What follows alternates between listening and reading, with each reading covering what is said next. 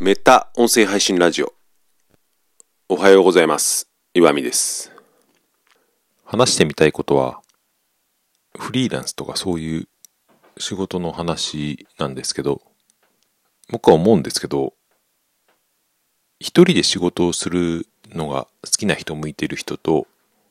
まあ、複数人とか大勢で仕事をするのが向いてる人、好きな人。これは性格の問題とか、その人の特性とか、そういうことを言われたりしますよね。フリーランス向いてる人と向いてない人がいるよっていう話を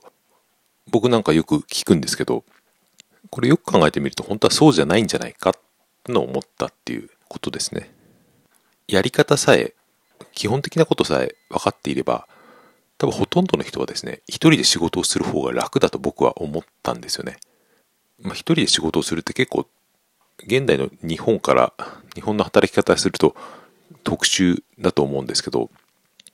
まあアメリカとかで言うと、今フリーランスの人口が増えてるっていうけど、まあフリーランスが必ず一人で働くとは限らないけど、まあ、組織に属さない、基本的な責任とかユニットとして単位が一人であるっていうのがフリーランスの働き方だとすると、日本もそういう風になっていくと思うんですよね。時間はかかるかもしれないけど。自分もまあ今そういう風に一人で仕事をするフリーランスの仕事に移行していこうとしている中で、割とつまずきが何度もあるんですよね。まあ一つはまあ、そもそも、うん、一人で稼げるようなそのスキルがないとか、何が向いているのかよくわからないみたいなそういう問題もありますけど、まあでもそこを一旦、まあ、クリアしたりとか横に置いといたりとかしても、もう一つですね、立ちはだかる問題として、そもそもその一人で働くっていうことの意義とか意味みたいのを履き違えていたなっていうところがあってですね、そのことについて考えながら話してみたいと思います。順番は前後かするかもしれませんが、まずモチベーションの問題っていうのがあって、一人で誰にも強制されずに、その自分で考えて仕事をするときって、なかなかですね、その継続するモチベーションが湧きづらいなっていうのが僕は自分の問題として思っていて、これは何かなと思ったらですね、うん。あんまりその自制心とか自立心っていうのはそんなに関係ないんじゃないかなと思ってるのが今のところの答えです。じゃあ何が問題を左右しているのかっていうと、ただ単純に、なんていうかやり方を知らないだけじゃないかなっていうのをまず思いました。その一連の流れを知らないっていうことですね。ブログで稼ぐことを例に挙げてみると、ブログを書くにはまあいろんな工程がありますけど、テーマを決めたりとか、キーワードを選定して、まずどうやってブログのアクセスを集めて、そこからどうやってマネタイズするのかっていうのですね、すごく細かくてたくさんのですね、通り道があるわけですね。ほとんどの人はそれを知らないわけだし、学ぶような場所もなかったので、それを知らないわけですけど、僕はその一端をですね、まあ、自分なりに学習してみて、自分の書いた文章で、それなりの、うん、本当ビビったるものですけど、収益を得るっていうところまで行ってみてですね、まあ、その状態から見えてきたものっていうのもあってですね、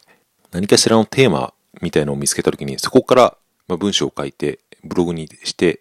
ちゃんとその収益ポイントを見つけてっていうその一連の流れをですね、一回自分で試してみるっていうことをやると、大体その一通り道筋が見えてきて、まあ、そうなってくると、あとは、うん、やるかやらないかの問題になるわけですよね。話をガラッと変えまして、ちょっとしたクイズを出してみようかなと思います。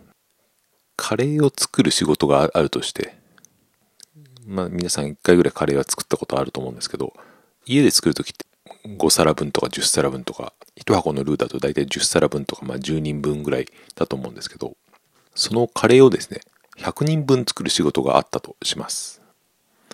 その100人分のカレーを作るのに、最も効率的な最適な人数は何人ですかっていう質問を投げかけたら皆さんはどう思いますか？何人って答えますか？これもったいぶらずに正解を言ってしまうと、正解は1人なんですね。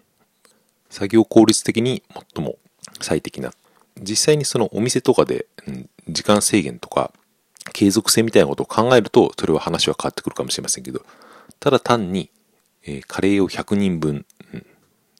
調理するっていう業務だけでおいて、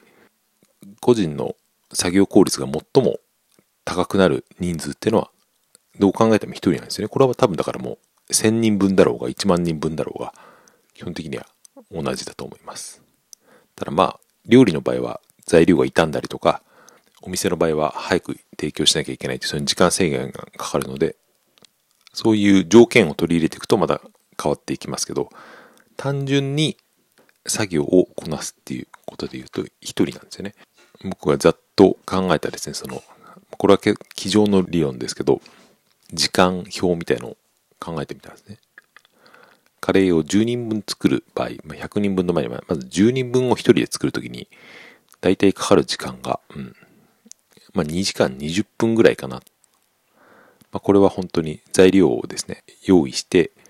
ご飯を洗って炊いて、えー、野菜の皮を剥いて、炒めて煮込んでって、片付けまで全部込みで、だいたい140分ぐらいっていうですね、まあこれは人によって全然左右はされますけど、まあ、それぐらいの、えー、スキルの人が100人分を作ると、うん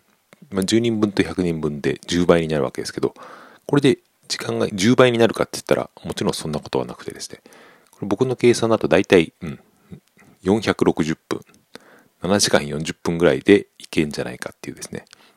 でもしょうがないけど、まあ一応言ってみると、うん、野菜を洗うとか皮を剥くっていうのは、洗う時間はまあ、量が、10倍になっても、大体まあ3倍ぐらいかなっていう感じですね。で、一番時間がかかるのが、皮を剥いたり切ったりする時間。うん。これは10倍になると、まあ、10倍まではいかないけど、大体5倍ぐらいかなって。10人分の場合20分かかったところが、100人分だと大体100分ぐらいかかるという計算で考えてます。で炒めたり煮込んだりするっていうのは分量が10倍になっても大体倍ぐらいかなと。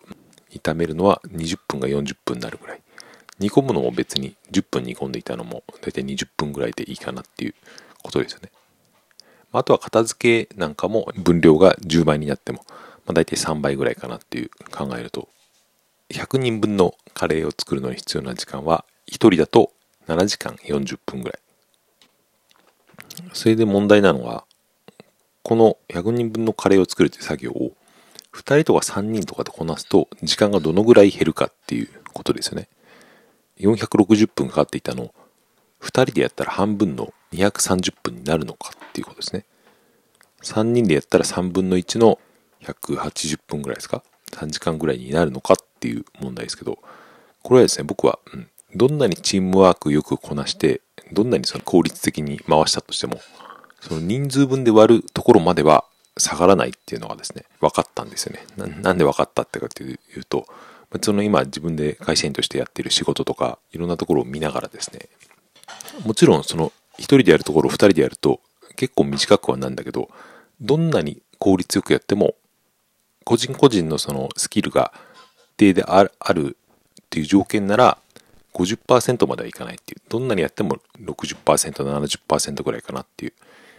で、3人でやっても、うん、その30%、33%にはいかなくて、40%とか50%とかっていう。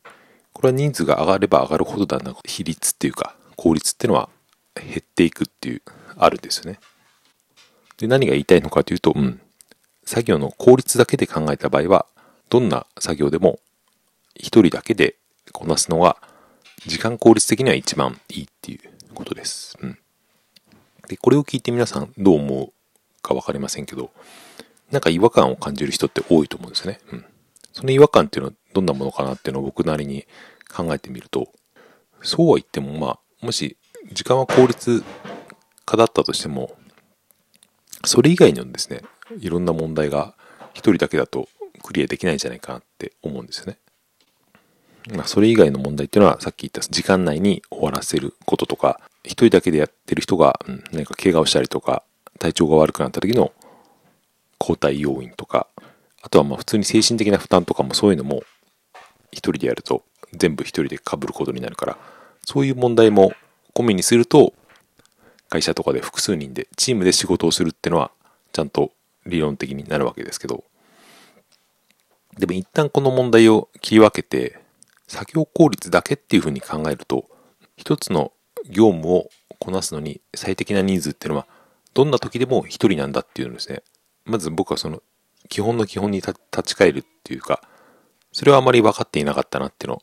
思ったんですよね。なのでこれ長々とカレーを例に出して話してみたんですね。それで言うなら、フリーランスで一人で仕事をするってのは、作業効率的には最も最適なことになるっていう。うん、その上で、えー、次に問題になるのがそのモチベーションとか、一つの業務を投資で一人でやったことがないっていうスキルの問題とか、そっちそっちの問題になるっていう。それはまあ最初の方にも言ったように、これってのは性格の問題とか特性の問題よりも、そのやり方を知っているか知らないかっていう方が僕は大きいと思っていて、だからあんまり誰も教えてくれないんですね、こういうこと。文章を書いて、ブログにアップして、そこからどうやってマネタイズするするのかっていうのは、まあ、今まあそういうことを教えてくれる人もいるかもしれませんけど、まあ学校だとまず習わないし、誰もそんなやり方を知らないわけですよね。でも、月に1万円とか2万円とか3万円ぐらい稼ぐぐらいだったらですね、ほとんどの人が僕はできると思うんですよ。そのまともな日本語が書けて、それなりのやり方を知っていれば。でも、今のところそれができてるとか、うん、知っている人っていうのもほとんどいないわけだし、まあ、最後に結論みたいなことにしてみると、フリーランスとか一人で仕事を回していくっていうのは特性ではなくてやり方の問題であるっていうこれはですねちゃんと明文化して一つのスキルとしてまとめ上げていったらですねほとんどの人がこれができるようになると僕は思っていてこれから先の仕事をしたりとかお金を稼ぐ中で結構重要なことだなと思っていたのでその取っかかりとしてこうやって喋ってみました。はい。